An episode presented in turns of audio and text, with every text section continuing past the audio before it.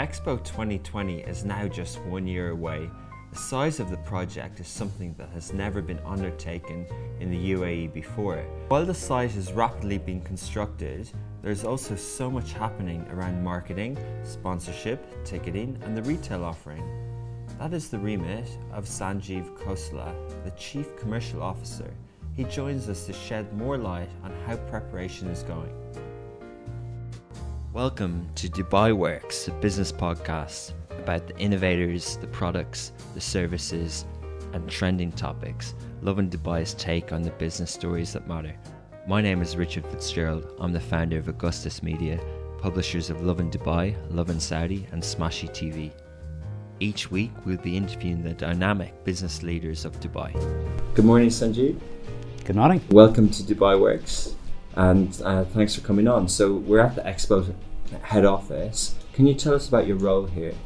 So, uh, firstly, welcome and uh, Thank thanks for having me on the show. So, I'm Chief Commercial Officer for Expo 2020. What that really means is that uh, I'm responsible for the various partnerships that we have uh, in place uh, who are supporting the delivery of the event. I'm also responsible for marketing uh, the event uh, to uh, different audiences and uh, also uh, responsible for converting uh, this into ticketing. Uh, so already responsible for ticket sales also. So a fairly broad uh, spectrum of responsibilities.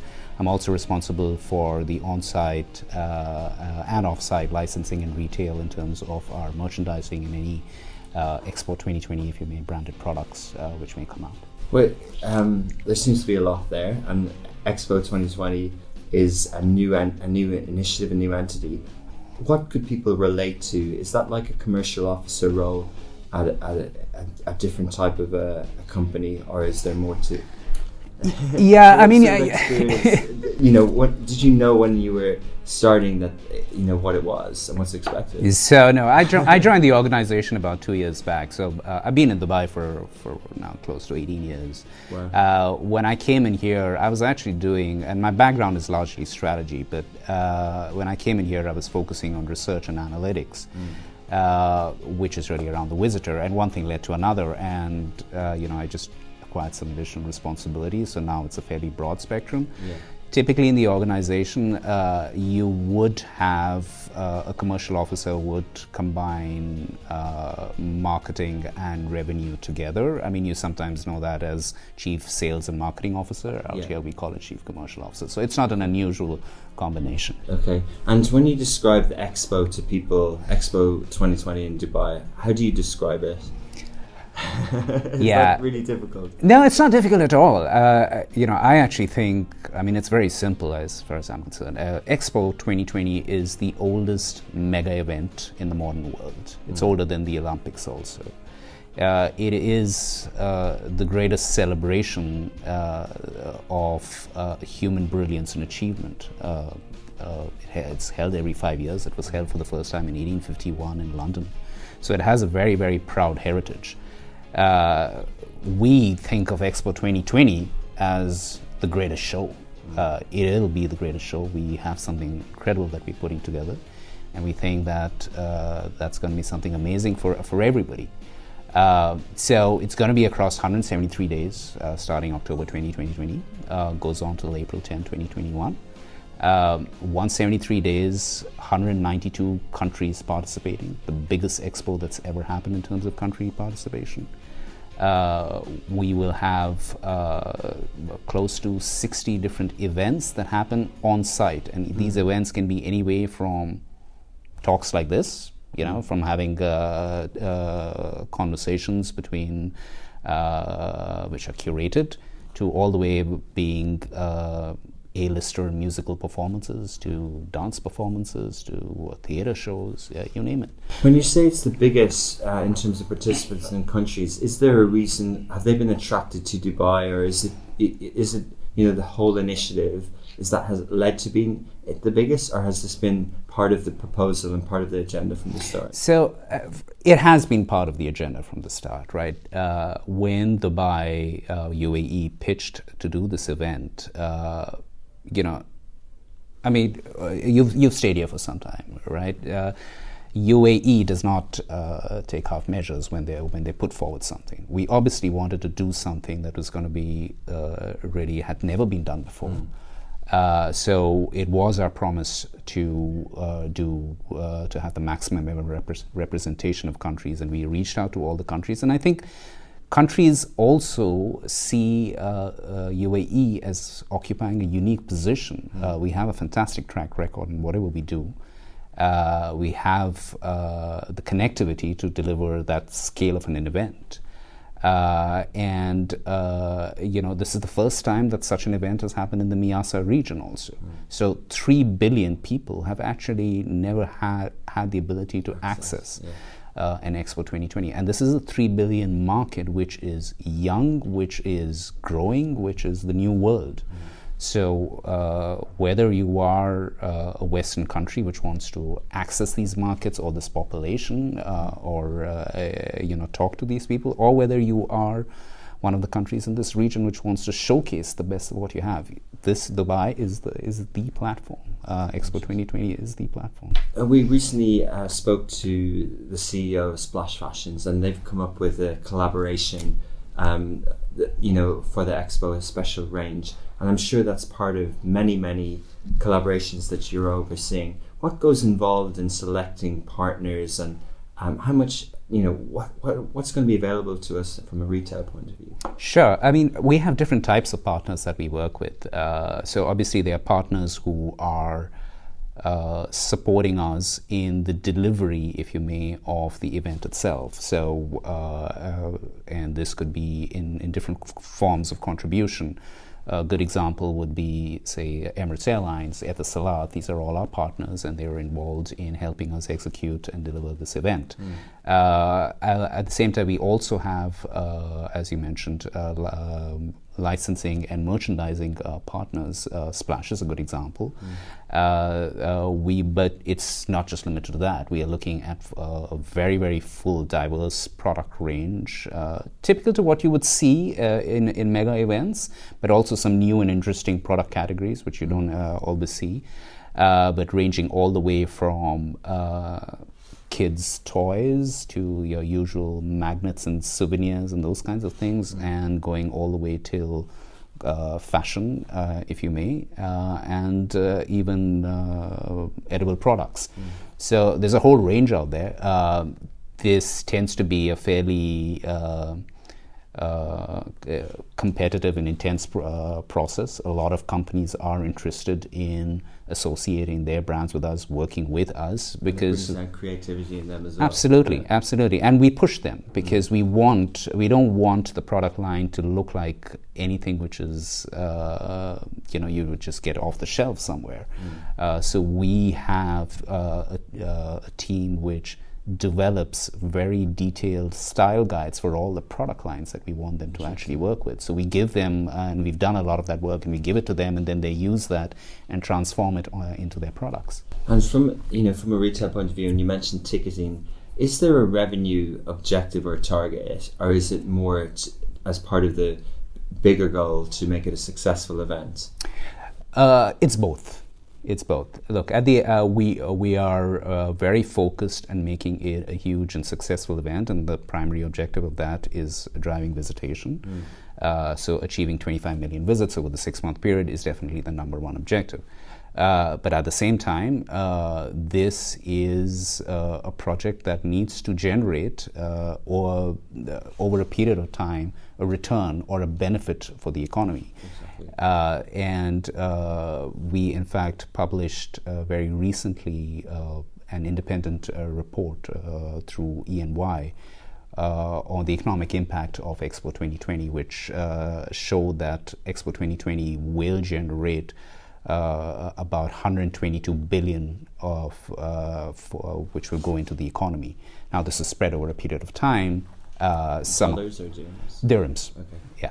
Uh, so about 50% of it is uh, the run up to the event and during the event, and then 50% of it is approximately post the event, uh, and that's also. Called. In what parts of the economy, obviously tourism and contracts and retail, are there other parts of the economy? Is there a wider benefit? Sure, absolutely, absolutely. Uh, there's uh, if you look at the whole entertainment and event organization, mm. uh, that is going to benefit in a big way. Uh, because if you're delivering 60 events a day, uh, we're not going to hi- uh, hire a whole large army of people. We're actually going to work with the industry out here. They're great event organizers, which are already there, and we've, uh, we're working with them to deliver these events. Uh, that's one example. Mm. Um, if you take another example, is we're targeting out of the 25 million visits uh, 70% of the visitors uh, will come internationally. That's a huge uplift to the whole tour, uh, to the hotel uh, industry, yeah. the F&B industry. We have close to 200 F&B restaurants, which we are contracting and bringing onto site the countries themselves, uh, a lot of them who are building their own pavilions, will also have restaurants inside them. Mm. So that's a big uplift for the F&B industry. So it's, uh, of course, the construction industry gets the biggest uplift given what you see out here in terms of the structures, the infrastructure that's going around. Uh, so it's quite spread out, but I think uh, you know there are other sectors also that that strongly benefit. Yeah, I want to ask, move on to the marketing side of things and sure. telling the story of the expo. Before I ask about Expo 2020's plans, but recently we saw, uh, you know, this is the first time, as you mentioned, that an event of this magnitude is in the region. Uh, in other markets, brands can associate with World Cups when they happen and FIFA World Cups and other tournaments. We see the Rugby World Cup is in Japan soon and uh, the Olympics. And th- there was some recent news about how well the next Olympics have done from a sponsorship point of view. Uh, we, we know of the major partners that Expo has on, on board, the likes of uh, DP World, MasterCard, Nissan. We see already, uh, you know, uh, announced and pushing that forward. What goes, you know, what in, is involved in that sort of partnership? It, top line. Okay.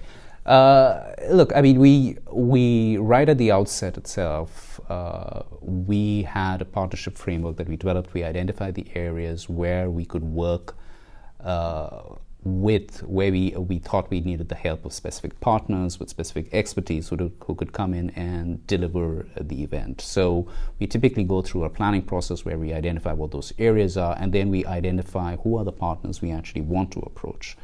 Uh, that is uh, done through a competitive process where we actually go out, we do a roadshow, we pitch to them, and we say, guys, look, this is what we are there, this is the benefits we're going to offer, mm. uh, and uh, would you be interested in taking part? And they then submit uh, uh, bids, if you may, to us, and we evaluate that and we select which is the best one to go ahead with. Yeah. Uh, obviously, for national, uh, if you may, champions such as Emirates and Etisalat, mm-hmm. you know, it's it's almost a no-brainer because there's a prestige to be actually affiliated with these. Uh, for the others, uh, also a lot of the, uh, a lot of them are looking at penetrating this market or uh, offering the ability to uh, to offer their services to the countries who are going to be participating. So it tends to be a very uh, smooth process for us, uh, and and that's that's how we go. Once that they're on board, we then have. Uh, different teams which are responsible for working with the partners to actually deliver what are the services that we uh, envisaged in the original scope of the of the, of the partnership. Uh, so we have a technology team which works with Accenture, with SAP, with Siemens, which are all our technology and and Etisalat yeah. to help deliver everything which is out, uh, which is happening, whether it's the infrastructure below the ground or it is the services uh, or the app or any other kind of thing that you would land up seeing. Uh, very interesting. Uh, yeah, and you know, from you mentioned the app and the different things that uh, you know Expo will have as part of its digital assets. We've also seen some really exciting marketing campaigns featuring the brand ambassador, you know, Messi, and a, a really nice kind of brand campaign as well. Um, what's the kind of general plan around marketing pre-event, and you know what what what else should we expect to see? Oh, uh, yeah. I mean, this is this is this is pro- uh, this is probably uh, you know is obviously one of the fun parts to actually work with. You get to work with some uh, I have a great team uh, which is working on these campaigns and coming up with these ideas mm. and uh, rolling them out. Uh, so the, yeah, it's it's it's it's awesome fun. Um, we are uh, currently in the process of continuing to build awareness. We will have uh, a new campaign which will be rolled out very soon, which will be again dialing up, if you may, the excitement. Mm Uh, in line with one year to go, maybe. Yes, around one year to go. Uh, so we should uh, we'll do a campaign out there, and then around six months before we uh, open gates, we will do another uh, very big campaign, and that ca- campaign will be focused more on conversion and ticket sales because mm-hmm. that's when we really start for, uh, bringing in the ticket sales and start launching the B two C kind of ticket ticketing effort. Uh, so these are the two really big campaigns, but uh, at the same time, we will be uh, also working with we, we will also do smaller, uh, always on kind of campaigns that will happen, uh, which become, uh, which are more about, right now, more about uh, what is uh, the promise that we're delivering and what is it that you, uh, you should expect to see. But as you get towards event time, they become far more tactical and mm. promotional in nature. Um, so uh, yeah, we have a full detailed plan on, on rolling that out. Um, so yeah, um, it should be quite exciting. Interesting. So, last question, and you know, there's a lot of uh, you know a lot of part of what Expo is going to leave behind is a legacy for, for Dubai and the city, and you know everyone who who visits. Another part of legacy is the impact of hosting such big events in the region. Do you see that this could be a benchmark? And um, you know, personally, uh, you, you know, the effort and the team and the size of the space um, can you look beyond the expo personally, and you know, is is there anything going to be as big as this next? Yeah, uh, look, I mean, UAE uh, always will push itself to do something uh, bigger and better.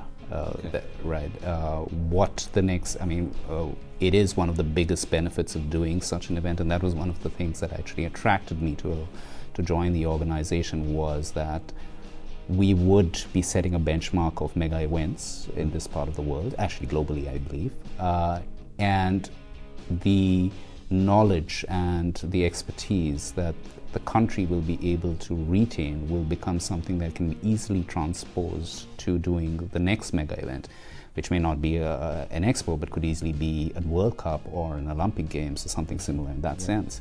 Uh, I think uh, time will tell. Uh, you know, what is it the the next uh, uh, aspiration that UAE aims for? Uh, but absolutely, I mean, this this is something that we're very focused on in terms of actually maintaining that legacy of the information. So we actually already have people who are focused on that, who are collecting this information, making sure that it's available, so that even on April 11th, if we all walk away after having closed the gates, that uh, knowledge and that intelligence is retained so that it can be easily transposed and transferred to, to another to the next big thing. Amazing. Yeah. Brilliant. That's a great note to end it on. Thank you very much, Sanjeev, for your time. Thank you. Thank you for having me on the show again.